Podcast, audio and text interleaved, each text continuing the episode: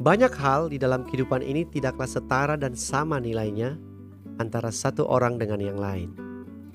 Harta, pendidikan, keluarga, kesehatan, dan sebagainya. Setiap orang pasti berbeda di dalam kesetaraan hal-hal tersebut. Namun, setiap orang memiliki hal yang setara dan sama, yaitu di dalam hal waktu.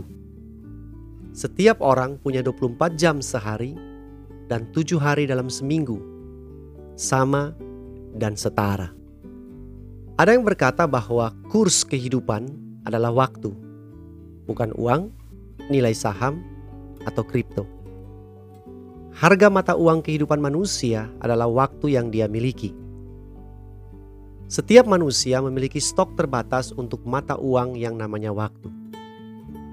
Jikalau waktu adalah seperti mata uang, maka setiap hari ketika bangun pagi, di dalam rekening kehidupan kita disetor delapan puluh enam ribu empat ratus detik. Dan ketika malam hari kita pergi tidur, rekening itu akan dikosongkan dan akan disetor kembali dengan delapan puluh enam ribu empat ratus detik yang baru di esok harinya.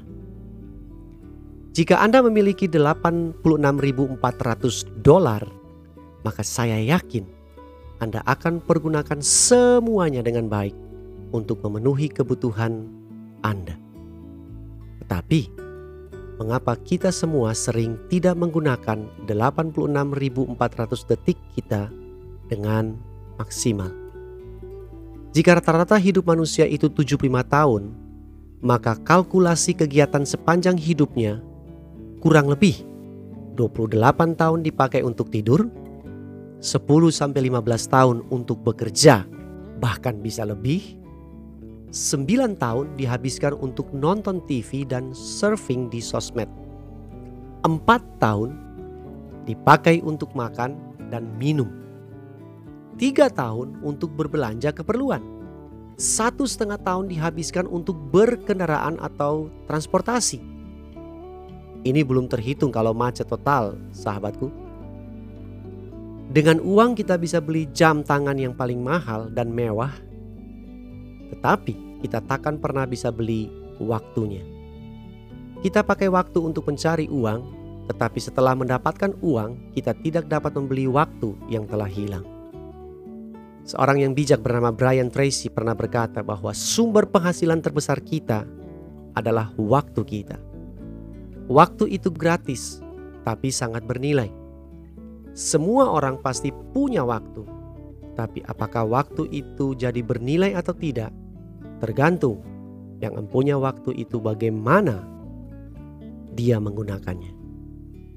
Kesalahan yang sering kita buat adalah kita pikir kita masih memiliki banyak waktu.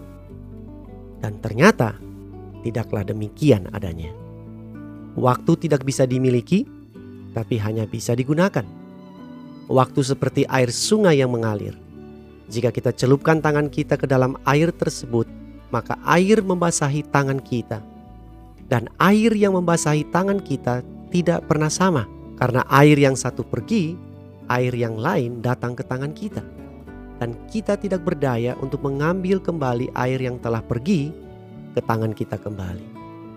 Begitulah waktu di dalam kehidupan kita.